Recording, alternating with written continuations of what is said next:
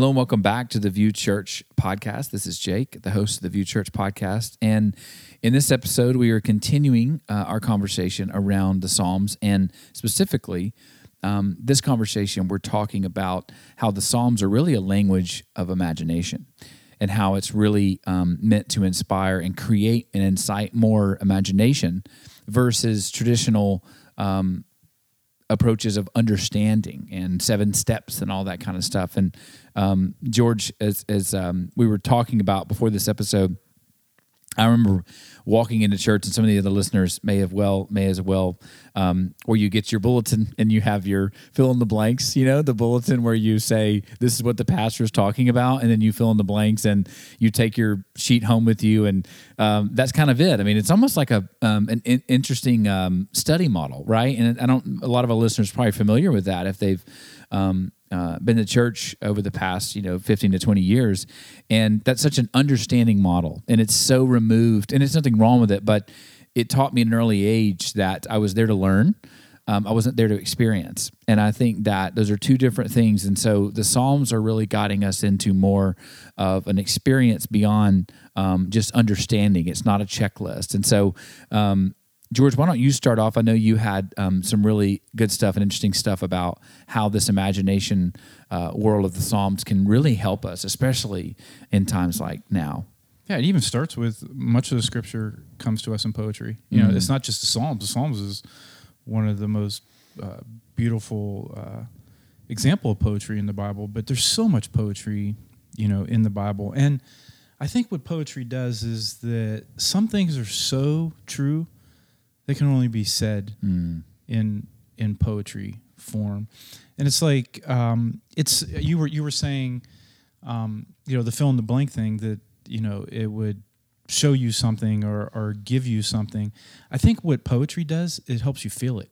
Mm. So it really is an experience of um, mind, body, and spirit. You know, we're filling in the blank. It's like I got that in my head. You know, I, mm. I'll, I'll note that. But so I think poetry is uh, it, it, helps us experience what it is that we're hearing, what it is that the spirit might be moving us toward or guiding us toward, and so uh, it's important. Mm-hmm. It's an mm-hmm. important uh, genre. It's an important literary device in the scriptures. So. Um, you know, I, in fact, Ivan, uh, a mentor of mine said to be a great pastor, you you need to uh, explore more more poetry because wow. one of the things that poets do is not only do they uh, use words, but in in a beautiful way that can bring about an experience of feeling them, or opening your heart in some way that you know a different way of saying it wouldn't have. But they actually protect protect words, mm. um, and so I think. Um, one of my mentors was really encouraging me hey begin to develop a love for poetry because mm. it's going to make you a better pastor a, better communicator mm. of the scriptures because so much of them are written in poetry mm. so um, i want to give you an example jake and um, let's just start with the sky above yeah. Uh, when scientists talk about the atmosphere on the earth um, they, they say it's comprised of yeah, nitrogen, 78% of it's nitrogen, 21% is oxygen. Mm. Um, 0.9% of its uh, argon, and there's various carbon dioxide and other gases and, and, trace amounts of things. So, and then, then when, when scientists talk about the atmosphere, they talk about it. There's the troposphere, there's the stratosphere, the thermosphere, all the way up to the exosphere. So they, and all these things have different miles on them. So this is very technical language. Mm-hmm you know, to understand the sky that we all live underneath. But let me read to you a psalm, because the psalmist uh, he has a you know a different way of perceiving this. So um, let me read it to you. This is Psalm 19. He says, "God's glory is on tour in the skies, God craft on exhibit across the horizon. Madam Day holds classes every morning. Professor Night lectures each evening." Mm. Their words aren't heard, their voices aren't recorded, but their silence fills the earth. Unspoken truth is spoken everywhere. God makes a huge dome for the sun, a superdome. The morning sun's a new husband leaping from his honeymoon bed. Mm. The day breaking sun, an athlete racing to the tape. That's how God's word vaults across the skies from sunrise to sunset, melting ice, scorching deserts, warming hearts to faith. So this is just the beauty, uh, the beauty of poetry. Um, it takes us places that perhaps you know literal language wouldn't be able to take this. And by the way, I have um, um, a theologian, um, N.T. Wright, that has really shaped me. I love NT Wright. Yeah, um, he's really helped me understand that uh, the difference between concrete and abstract. And you know, in a lot of ways, we think that something has to be concrete for it to be true or for it to be impactful. But he uses an analogy of how the abstract can be, um, you know, something that we can gain truth from, and even a deeper way of understanding that truth. And he uses the analogy of, um, let's just take a car. A car is a concrete name to something, but maybe a, an abstract thing is what you would name your car, like Old Betsy. And so when you say that name, it conjures up all these feelings Oh, and all these things, you know, of driving that car to different places.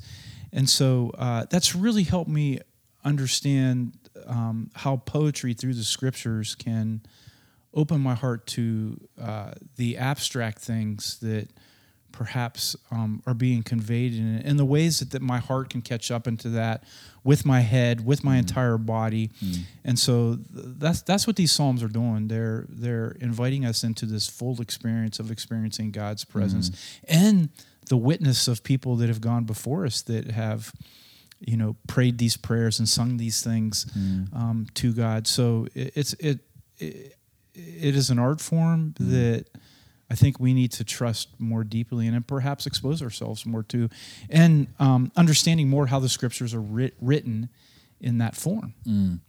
and it's um, it reminds me of um, there was a, a a very famous um, TED talk by a um, neuroanatomist. So she studied literally just studied brains. She was she just spent her entire life understanding how the brain works, and so her name's Jill Bolte Taylor, and she has a book out called The Stroke of Insight. But what actually happened to her was fascinating. Um, Jill had a um, a a stroke in her uh, left hemisphere, which, if you don't know, that the brain has two hemispheres: the right hemisphere, which is responsible for um, intuition, nonverbal. Um, if you ever have instincts, if you feel like uh, imagination, all those things, your left hemisphere is all based on understanding. Uh, your left hemisphere is where your eye comes from. So we're separate, right? I have an eye, you, you. Your right hemisphere doesn't know that; it just sees one. So that's where oneness comes from.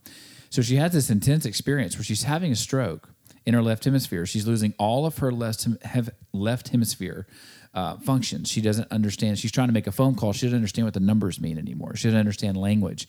And she is having a blissful experience as this is happening. Of course, she's terrified.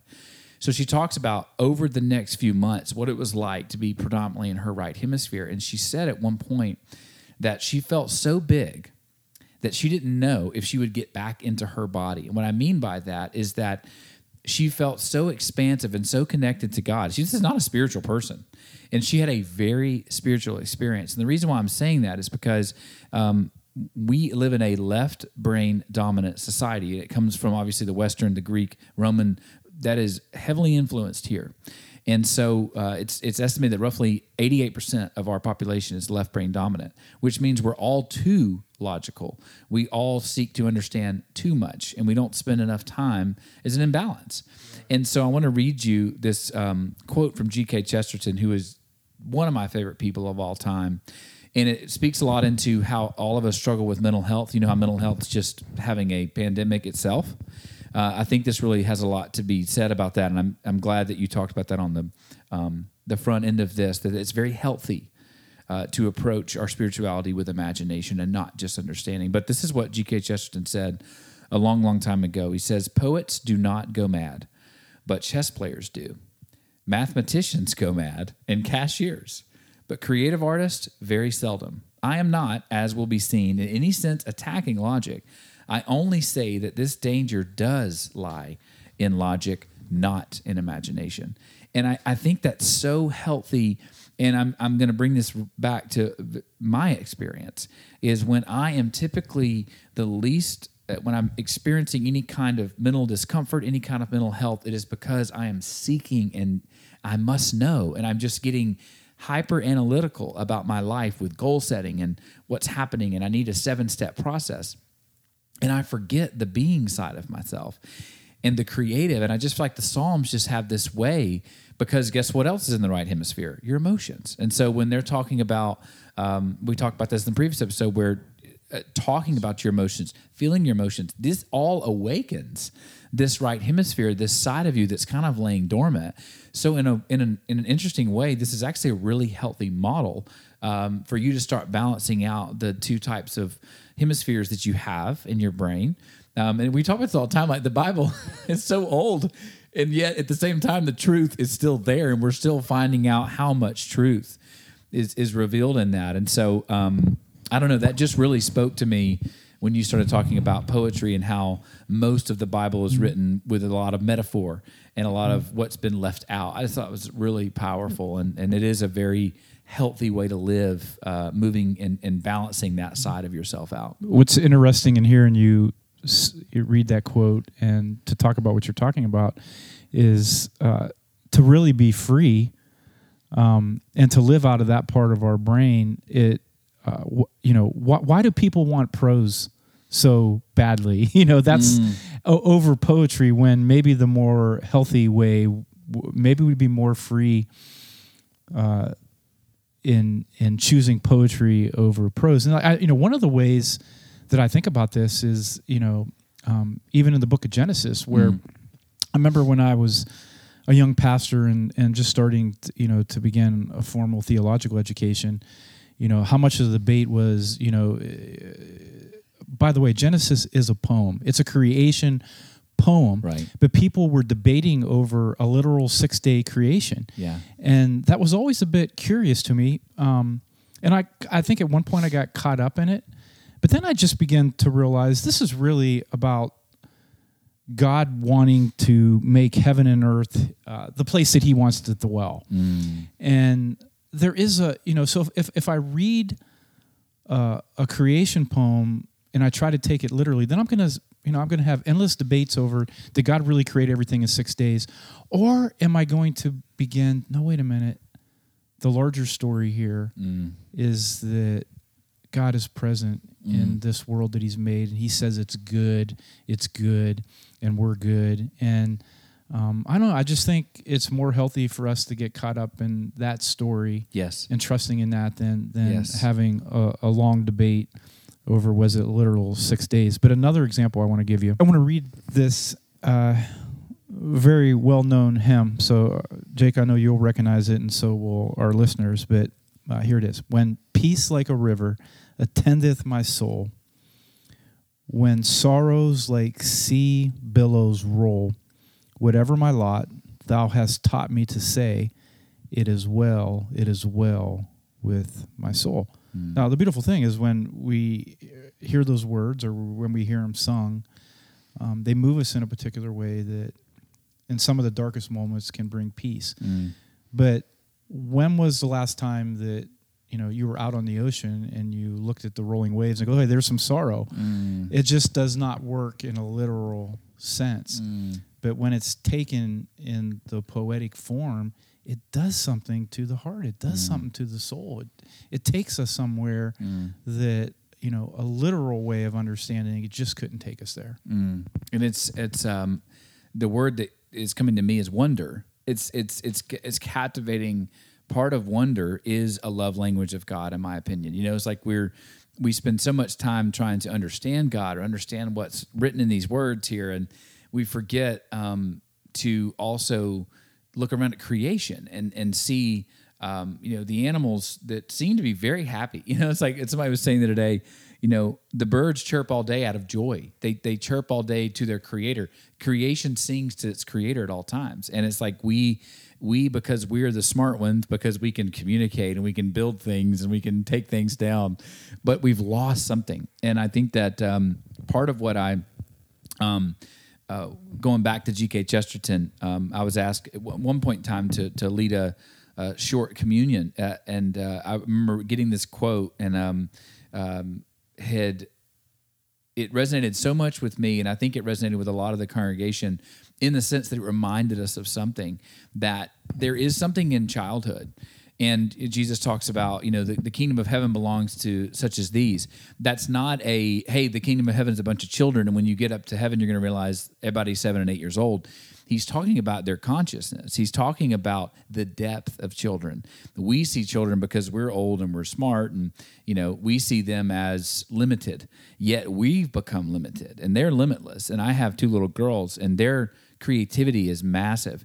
And there's science that shows that the analytical mind doesn't really come online until about seven or eight years old. So you know you're really kind of wild, free, abandoned um, until that point. And I wanted to read you this quote, George, because I thought it was a beautiful representation of not only how we should approach God, but maybe even how we see God. And it says, uh, Because children have abounding vitality, because they are in spirit fierce and free, therefore they want things repeated and unchanged. They always say, Do it again. And the grown up person does it until he is nearly dead. For grown up people are not strong enough to exult in monotony but perhaps God is strong enough to exult in monotony. It is possible that God says every morning, do it again to the sun, and every evening, do it again to the moon. It may not be automatic necessity that makes all daisies alike. It may be that God makes every daisy separately, but has never gotten tired of making them. It may be, and this is my favorite part, it gives me chills every time. It may be that he has the eternal appetite of infancy, for we have sinned and grown old, and our Father is younger than we. And I just love that. How, how powerful is that to think that we're the ones that have grown old, and yet our, our, our, our Father, our Heavenly Father, is still in that stage of just purity. This, like, look at this beautiful place. I know you're trying to understand, but that's part of the problem. And so to have the Psalms point to that, and it is well with my soul. I'm, and, I'm pretty sure when he wrote that was when he received all of that information about uh, was his wife and kids. I, I, can't remember the exact story, but it was not good news. It was actually devastating news. But what is embedded in that is the is the is the release of understanding. It is the release of understanding to say, I don't know, but it is well with my soul. Not because I have an answer, but because I'm releasing the need to know. And I think that's what's embodied in these psalms and what's embodied in why poets don't go mad, why creative people don't go mad, because they are allowing themselves to not know. And there's just some kind of childlike, I love how he said, the spirit fierce and free. And I think those are two beautiful words um, that we could all use a lot of right now is, is freedom, internal spiritual freedom. And that only comes from letting go of some of this massive needs, understand and to analyze and to do all these things. And I, I'm very comforted to think that God welcomes that and encourages that. And it's shown through these Psalms um, that, that shows us. And G- Jesus spoke very similar, you know, uh, he always spoke in metaphors when he taught. It's a beautiful, beautiful way to think that God's speaking to us this way. Not all words are meant to just communicate. Some words create. Mm. And um, I think when I hear you read that quote, and when I think about the way Jesus used words, and even the way uh, you know the writers in the Psalms, or even in Genesis, um, uh, you know, they stir up our imagination, and um, I think they take us places that um, you know words that just communicate information can't. And uh, you know, I know for me, I'm I'm trying to discover that in my approach to reading these scriptures that there's all these different kind of literary devices so understanding how something was written mm. You know uh, is a really good way to uh, like i think jeff said in a couple podcasts before that if you're uh, reading harry potter and think you're reading the newspaper it's going to lead to a different reality yeah. and so uh, i think poets don't primarily use um, poetry to convey information. They, mm. they do it to uh, stir our imagination mm. for hopefully a better self, a better understanding of God, a better way of experiencing um, this life. And um, really, these writers of the scriptures, they're they're brilliant mm. in the devices they use to connect the human being holistically to an experience and a relationship with God. And so Jesus, you know, what made his relationship so special? Um, I think it was because he embraced a lot of these same things that we're talking about. Yeah, mm, that's powerful. And to think that we're invited into um, joy and wonder and imagination, and that is um, just as much, if not, our experience with God is a is a beautiful thing because I think I was taught at such an early age that the stakes were so high and it was just all about getting it right. You just got to get it right. You got to get life right. You got to get your heart right. You know, and that's life's a struggle, and you're here to struggle until you get it right. And then then when you get it right, you got to do it even better. And it's like to know that that's just one way to approach it. And God's like, no, like part of this is also just being and in, inviting us into the imagination and to not have to know everything. It takes imagination to be aware that when you're experiencing joy, you're experiencing the very presence of God. It takes imagination to think when you're experiencing laughter or goodness, um, and we way too much we make the experience of God something other than the experience of life. And so, what you are saying is what I think all of our hearts need to awaken to. Um, just how very real the presence of God is through the very experience of life and not making it something other. Mm, that is beautiful. And it, um, a beautiful way to close out. It reminds me of a, um, a book that I was reading the other day, and the title of the book is literally "Don't Forget to Laugh." it's like you can be going through really hard times. Laugh at yourself, laugh at life, laugh. Literally, this morning I'm doing online school with the girls. It's just haywire. Everybody's about to, and I just start laughing for no reason. Then all of a sudden the girls start laughing, and it's it's God is in the laugh, right? And Yes. that's it's just a beautiful thing. Thank and you, God is in Jake because whenever you laugh, I laugh, Jake.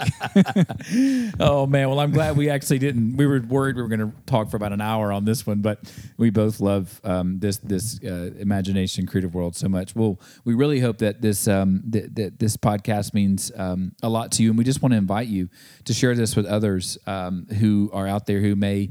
Uh, either not be a part of a church community or really just needing some joy and really needing an influx of life. Um, this is a great way to do it. The Psalms provide a wonderful uh, uh, blueprint for it. And to know that God encourages this and God is in this is a really healthy thing right now, especially right now. So we love you all, and we will be back soon. Talk to you soon.